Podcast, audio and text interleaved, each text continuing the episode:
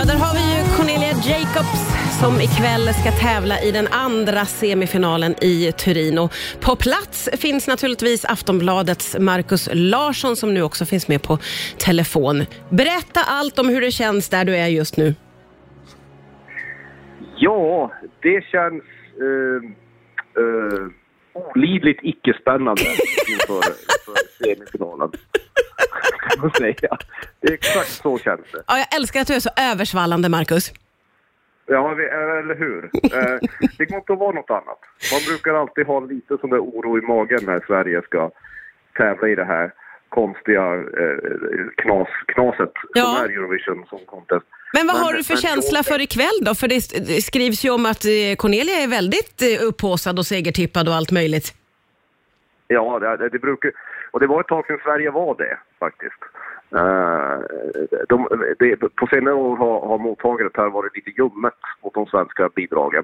Men i den här bubblan vi jobbar med i här nere i alla fall.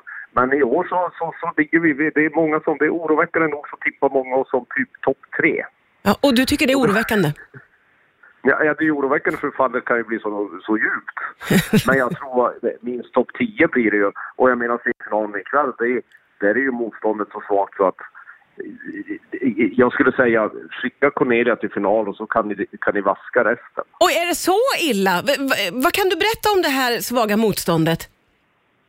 Nej, men det, är- det är lite obalanserat i år. De starkaste låtarna finns, fanns i första semifinalen. Ah. Och, och faktiskt bland de Big Five, av de här vetoländerna, där Storbritannien och, och Fr- Frankrike och Spanien och dem. Ja. Det är de som har de bästa bidragen och, och det är de som är de största utmanarna till Sverige. Jag kan för mitt liv inte se eh, vad, vad, vad, vad, vilka som skulle kunna utmana Cornelia ikväll. Äh, Okej, okej. Det låter som det kan bli en walk in the park. Ja, ja det borde i, enligt eh, eh, rimlighetens alla regler så borde det vara bli, så skulle hon kunna lägga sig på rygg och vissla låten och ändå gå vidare. Hoppas hon gör det på ett sätt. Ja. Ja, man ska säga så här att Cornelia är den största, Cornelias bidrag, Hold Me Closer, är den största stjärnan ikväll. Och i, i, i skarp konkurrens med, låt se här, eh, jo, San Marinos bidrag innehåller en, en, en mekanisk tjur i vinröd sammet. Jag Oj! skulle säga att den mekaniska tjuren och Cornelia är mina vinnare ikväll. Ja, ja, ja, jag tar det på orden.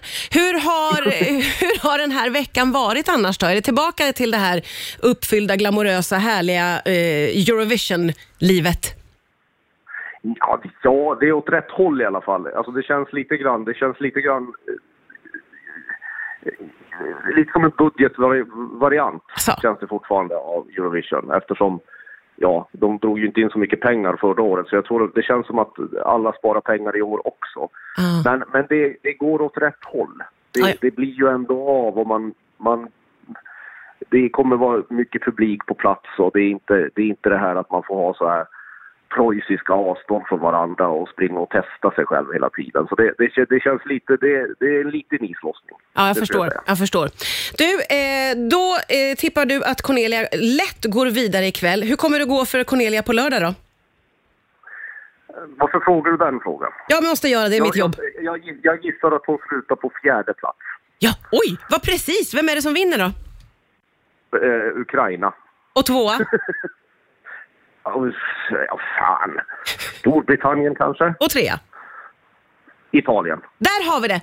Eh, då skriver vi upp det och så har vi facit efter lördag. Tack snälla Markus Larsson för att du tog dig tid att vara med här. Nu får du jobba vidare.